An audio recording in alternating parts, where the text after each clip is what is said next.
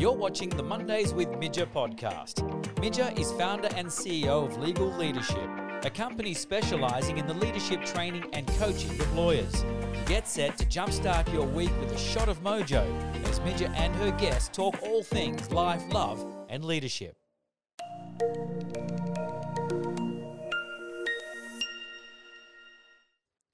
Hey, it's Monday, and I'm Midja, and welcome to the podcast all about life, love, and leadership. And we have taken the podcast on the road today, so uh, it looks a little bit different.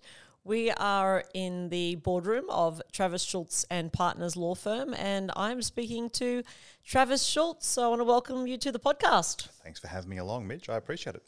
Absolutely. So, uh, before we dive deep into leadership and the law and our profession and what's going on, I, I firstly have to ask you uh, about your sense of style, Travis, because um, whenever I see you out and about, conferences, speaking at things, wherever, the outfit, the pants, the suit, I mean, I think there goes a confident man. So tell me, where does that sense of style come from and that bit of playfulness, I guess? I don't know that anyone's ever used the word style to describe my dress sense, Mitch, but oh, I'm flattered. Thank Good, you. good. oh, there's nothing to it. Um, I guess I stopped caring what other people think some years ago and just thought, be yourself. And so I just be myself and just wear what I, I like. It appeals to me. Um, if you want to wear loud pants, wear loud pants. Love that. Love that. So, you know, we talk a little bit about life lessons uh, on the podcast as well. And so that, you know, phrase that you just used around not caring what anyone thinks of you. Um, talk to me more about that, where that comes from, and and maybe I misquoted that, but tell me more about that. Oh, I think it's more around being yourself, Midge. Yep. Um, be true to who you are, um, and there's no shame in being honest with the world about what you want to be and how you want to be. Um, for me, it, it's just tokenism, I guess, that I choose to wear pants that some people find are a little more vibrant than normal for a lawyer, but uh, that's just part of me. Um, I, of course, I, you know, I care what people think about me. Everybody does. I just don't care if people go, nah, don't like your pants. Pretty yeah, simple. absolutely, absolutely with the pants. But um, you know, when we look to leadership and we look at, I suppose, the principles around leadership and what makes a great leader and that integrity piece and what you stand for piece. Um, talk to me about that because to kind of be on the podcast, I'm looking for leaders that people tell me good stuff about. Um, and so for you, and I know you've managed and led lots of teams and lots of people, what makes a great leader? Um, you could ask, uh, and thank you. I'm flattered by again what you say. Um, it, when it comes to leadership, um, I think at the end of the day, um, and at its nub, um, leadership requires attitude rather than aptitude. Mm-hmm. It comes down to character um, rather than anything that you've learned. Um, and you know, there are all sorts of things that great leaders um, have in terms of their, their courage, their character, their vision, their empathy, their trustworthiness. They're all really important, but at the end of the day, um, it's attitude over aptitude. Mm-hmm.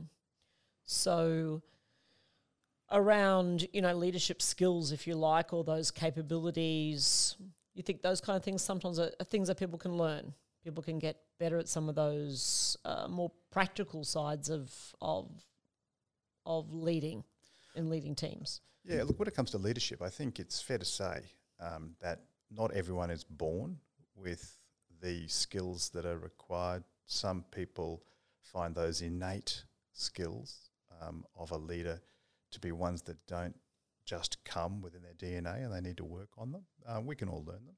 Um, we can all round our edges out. Um, you'll never be something that you're not, or at least you shouldn't be.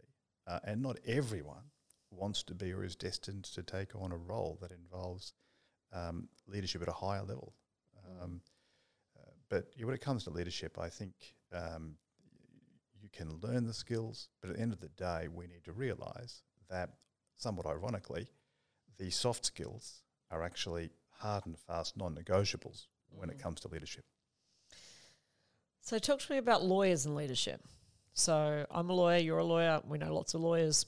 Um, so, the traits of being a great lawyer,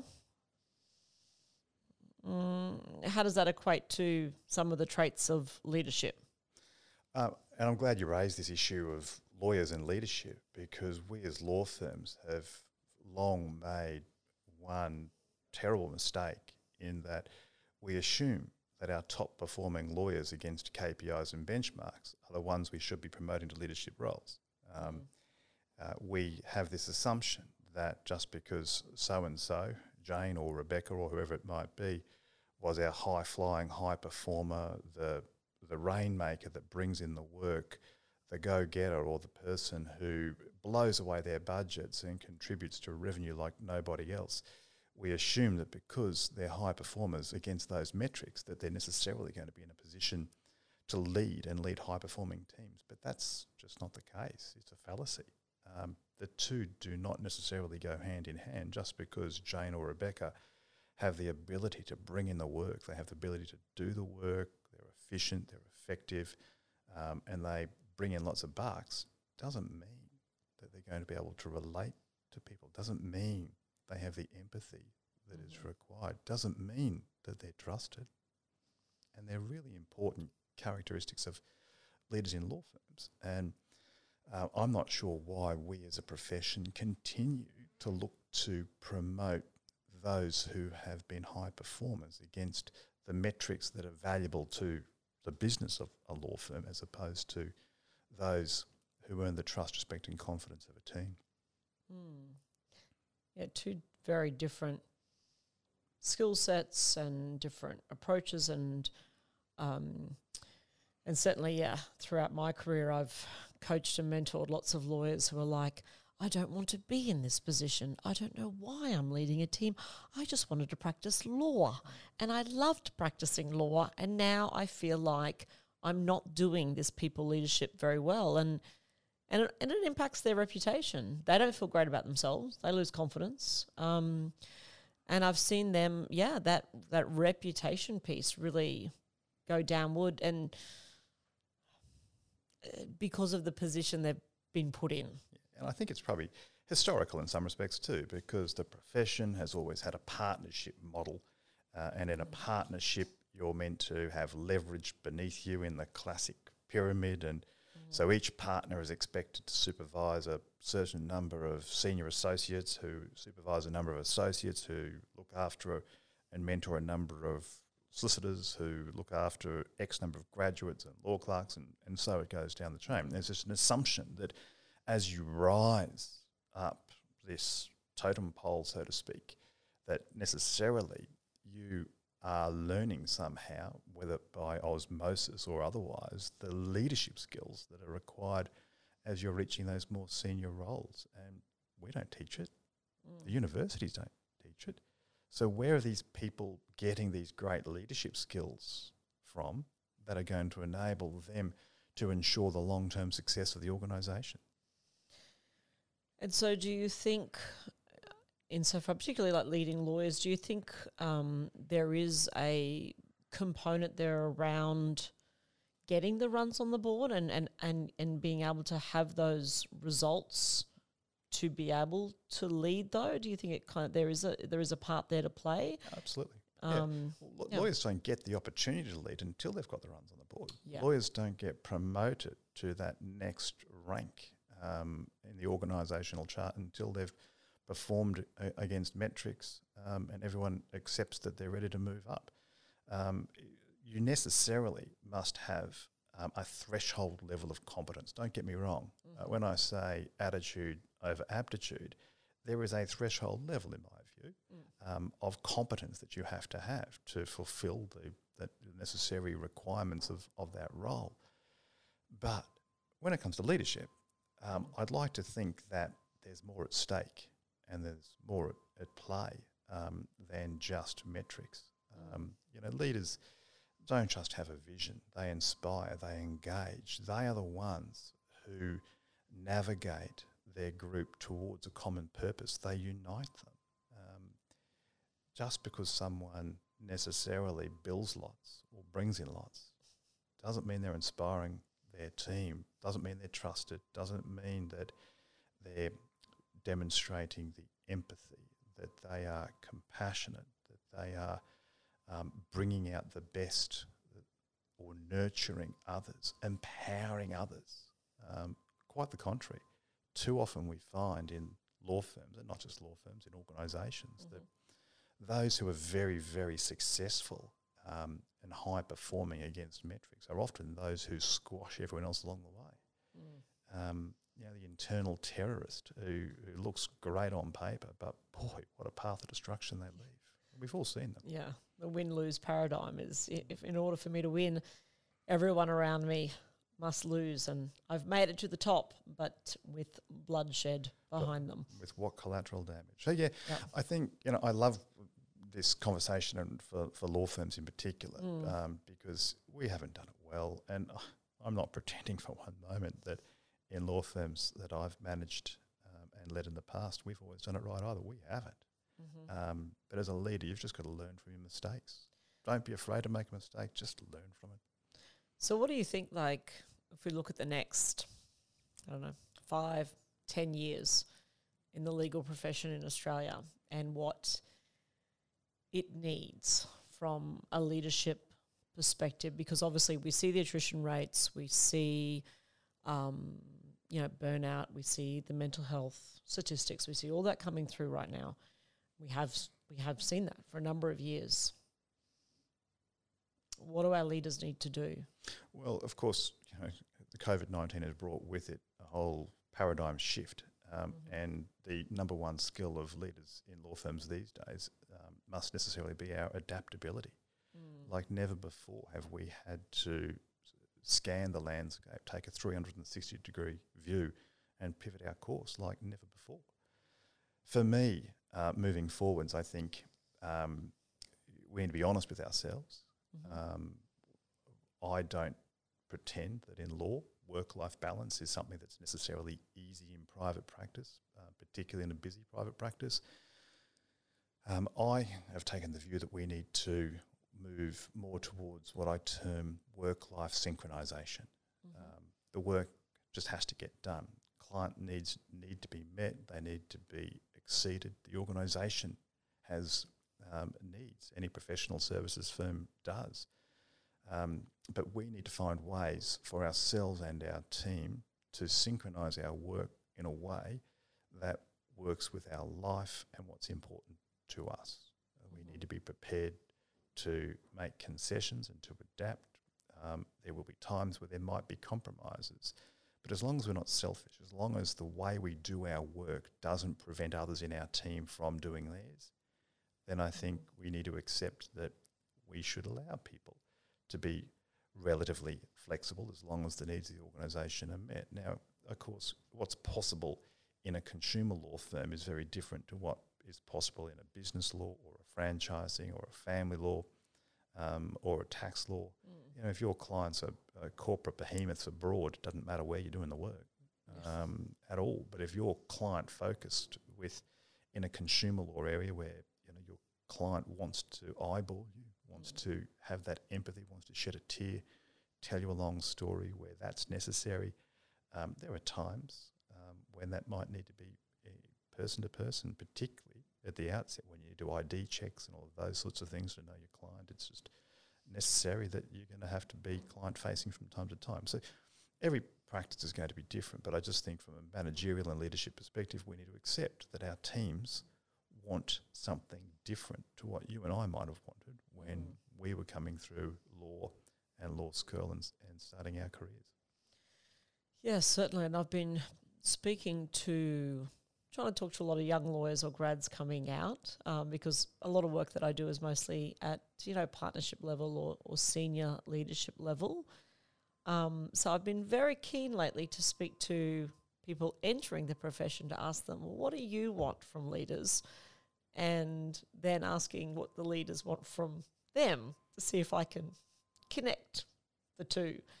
Um, and again, you know, from I think like anything, I'm hearing from law students a, a vast array of different things that they want. So, I you know, some of our law students are ready um, to throw themselves in long hours. They're ready for it um, and have that real more corporate life um, vision uh, for themselves. Um, and others that I speak to want something completely different from their legal career. Still want to be involved in the law, but um, maybe not in that more traditional game plan of I'm going to go up the hierarchy and become a partner of big law. But not everyone aspires to being a partner at big law. Absolutely uh, not.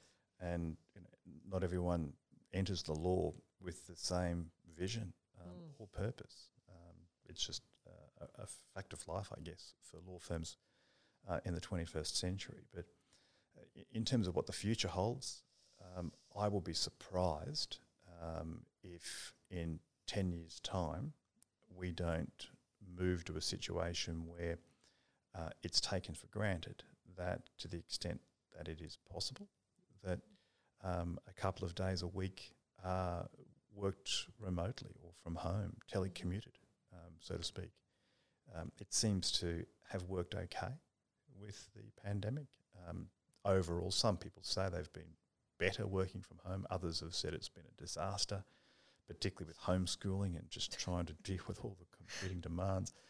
Um, but the reality is, whether it works or it doesn't, we're in a time in the world where the workforce, um, it's a competitive environment to get the best talent.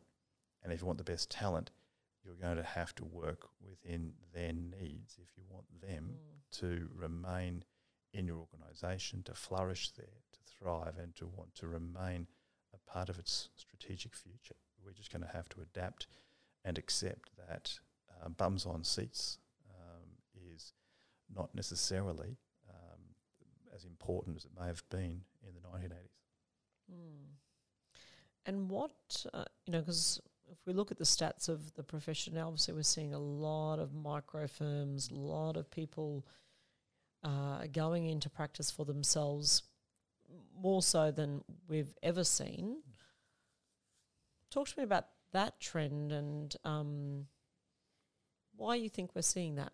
I think there's more than one reason. Uh, it's always multifactorial. It's being mm-hmm. said that there's been um, a breakaway uh, from the corporate model, from um, this idea that you need to be part of a larger firm, that larger firms can't offer what everybody wants.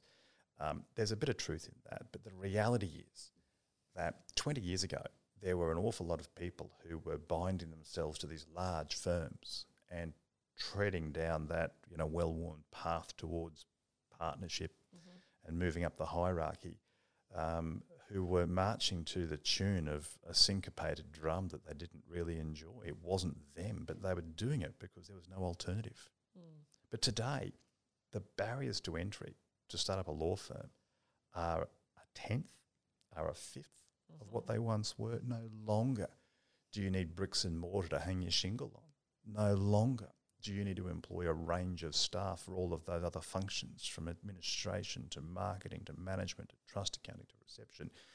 You can walk into a serviced office in any building in any major city in Australia and they'll do all that for you for next to nothing.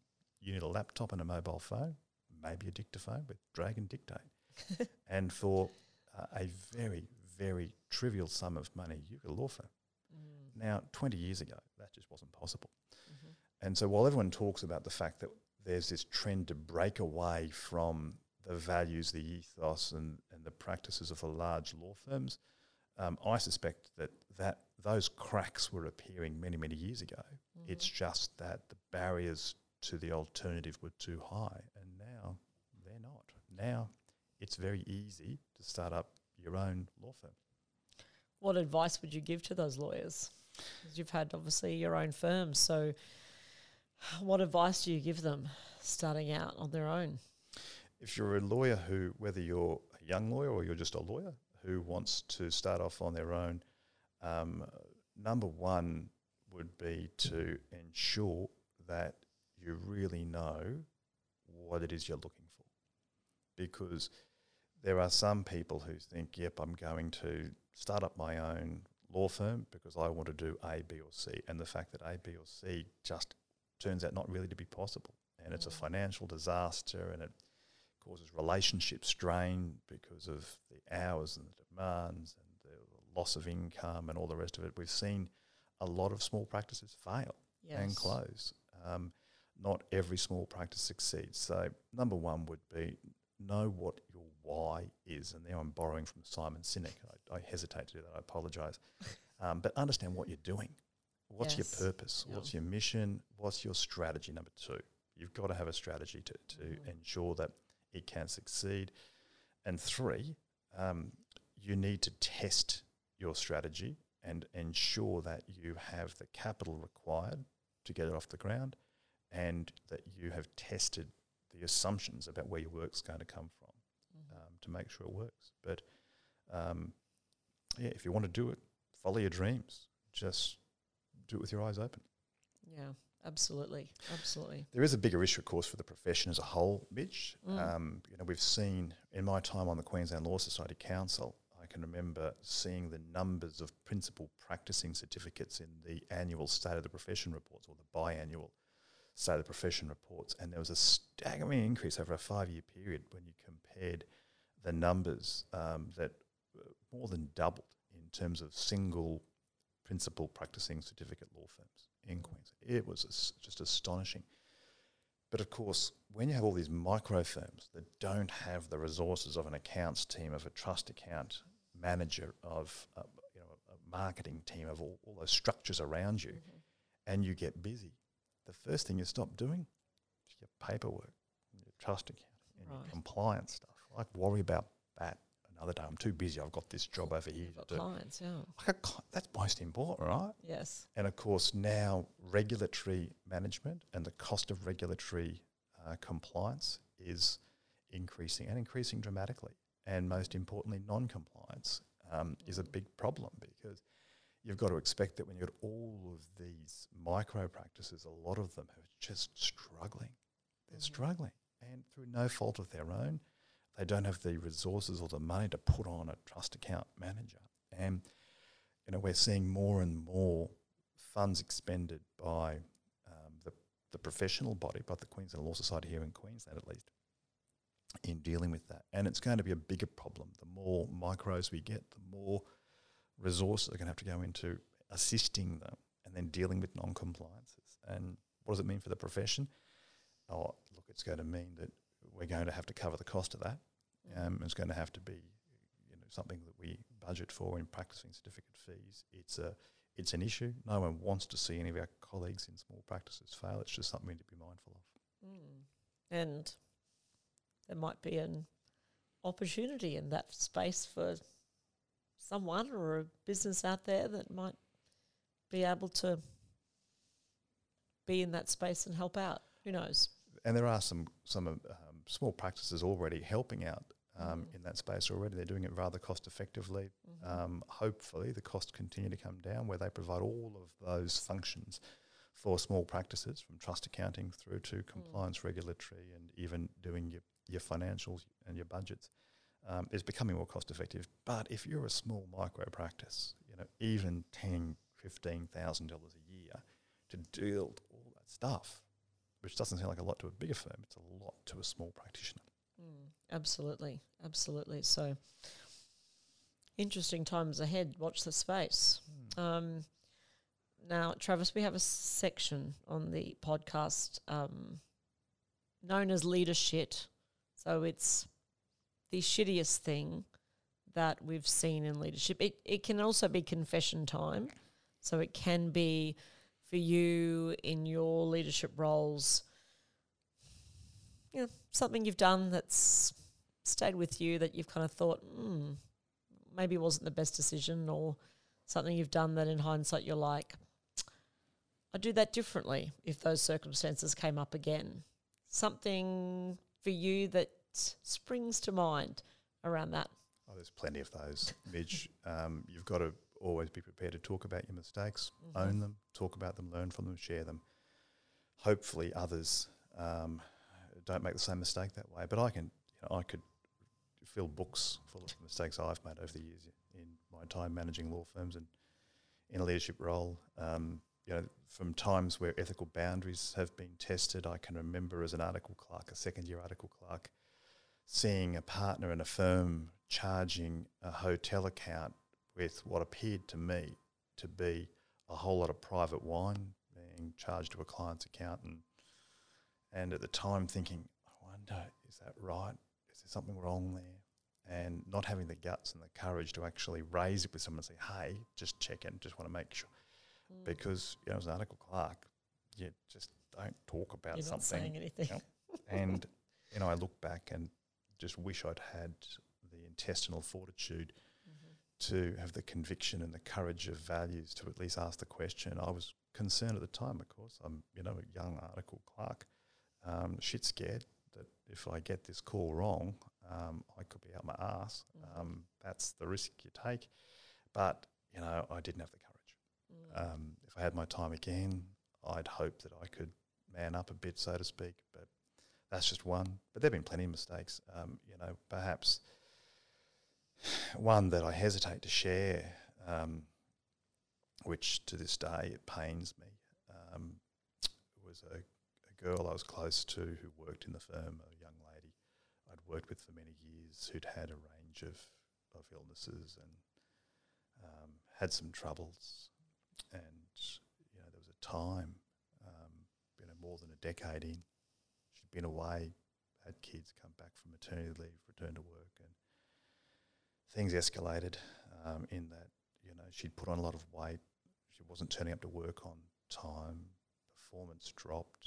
She, um, you know, would disappear for periods during the day. I heard the girls talk that she'd been found asleep in the ladies' toilet, and all this coincided with the time that that um, bottles of wine started disappearing from the office store to keep them. Mhm. And it was only months later that the front page of the paper had a photograph and a heading of young mother um, caught drink driving kids to school four times the legal limit. It was only a couple of years later uh, that she died from organ failure, and I cried. But Okay. I can tell you, I'm sure her two kids cried a lot more. Mm. If only as a leader I had seen all those signs and put the pieces of the puzzle together. If only I'd had the emotional intelligence to actually understand what was going on, um, not just to see it with the 2020 vision of hindsight. I Mhm. could maybe, maybe, just maybe have helped to have changed the trajectory um, of that spiral. And, Mm. you know, that's one of the big failings of mine um, as a leader, someone that you're in, is in the organisation you're close to, and I, I didn't see it. I didn't see it, Mm. Mitch. And it's that, um, yeah, that that connection with our people in leadership roles. And do you sometimes think, as as leaders, particularly in corporate and, and maybe in the law, that you know sometimes we we keep that distance a little bit?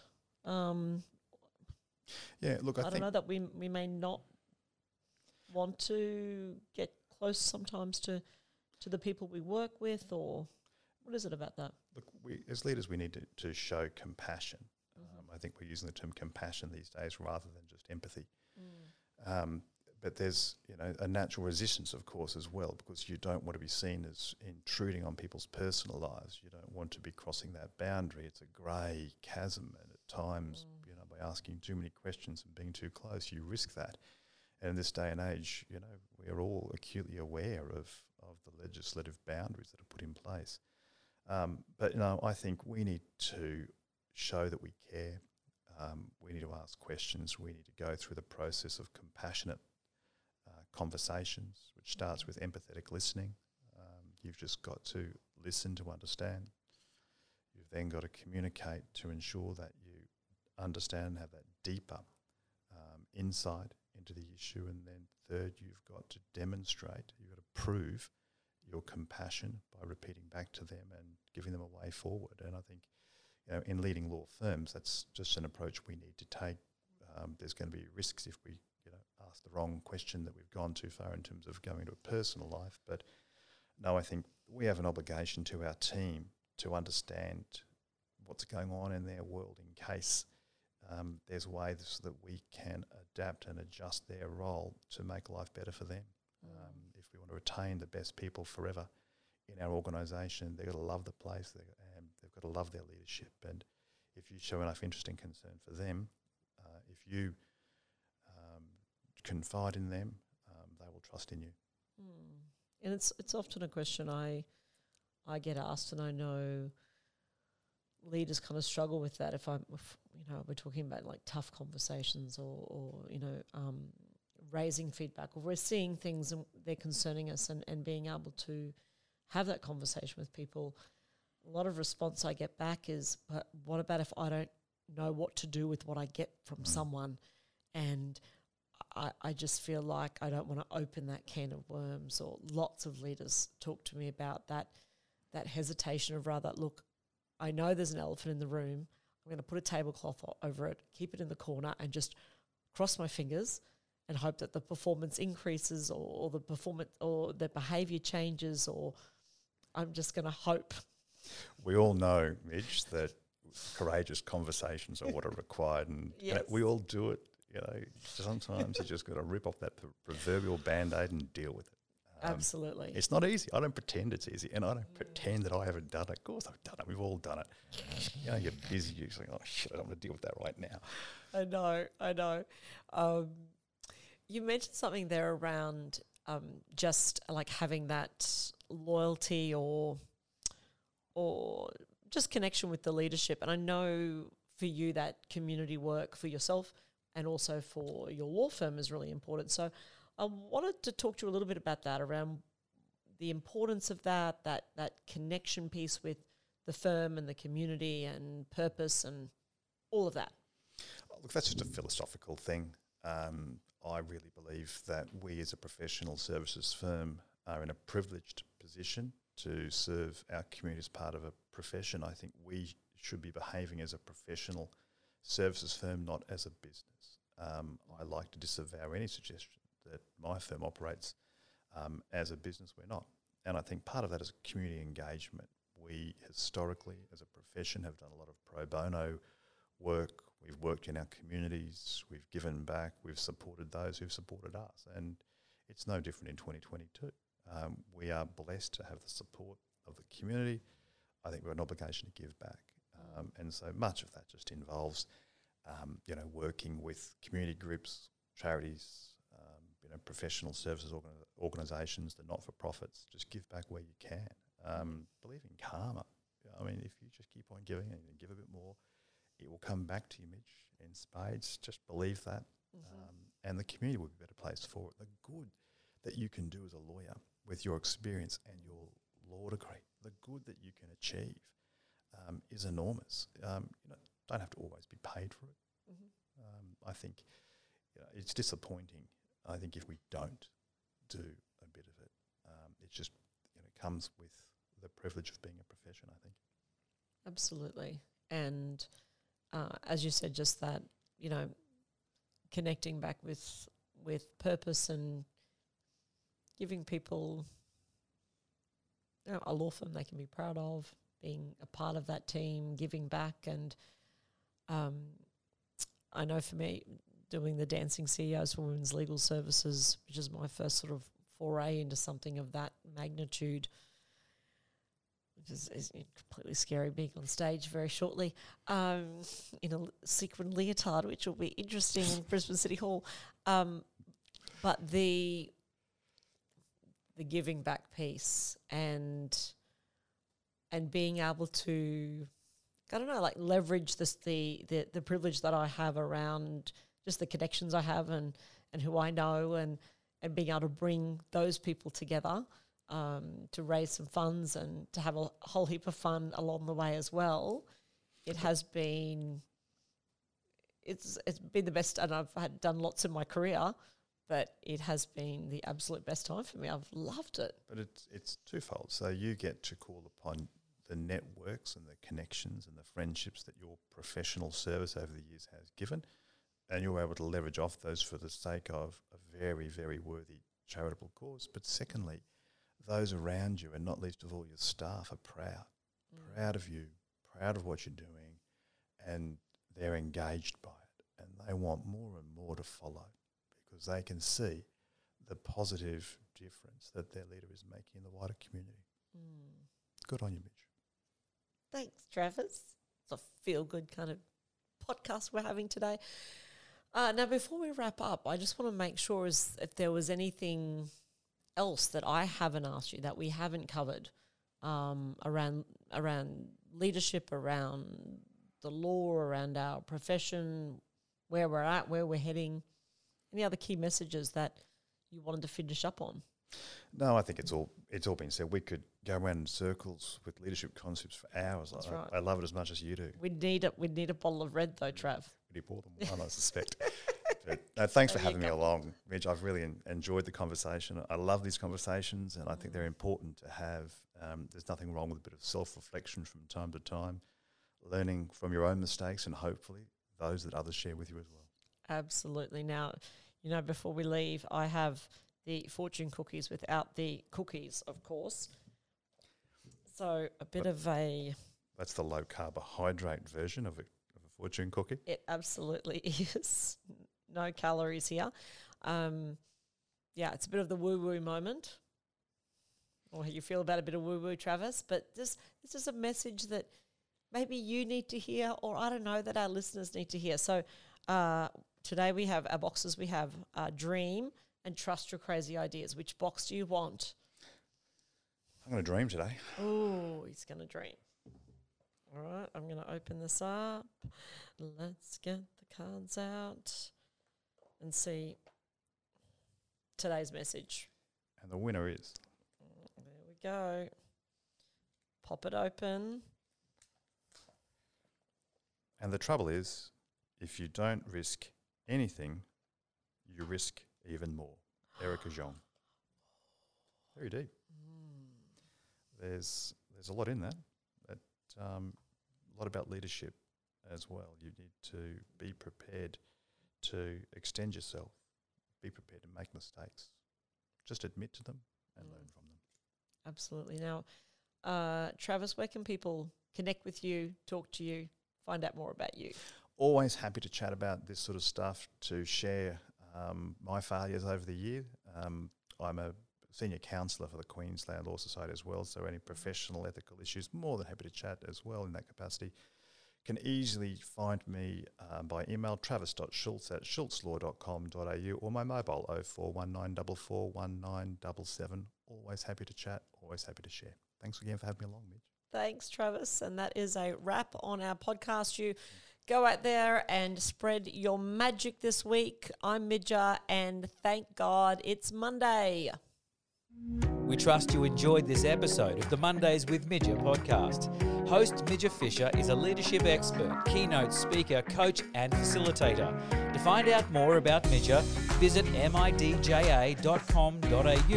or follow her on Instagram Midja Fisher. And make sure you subscribe, share, and leave a review. Thank you.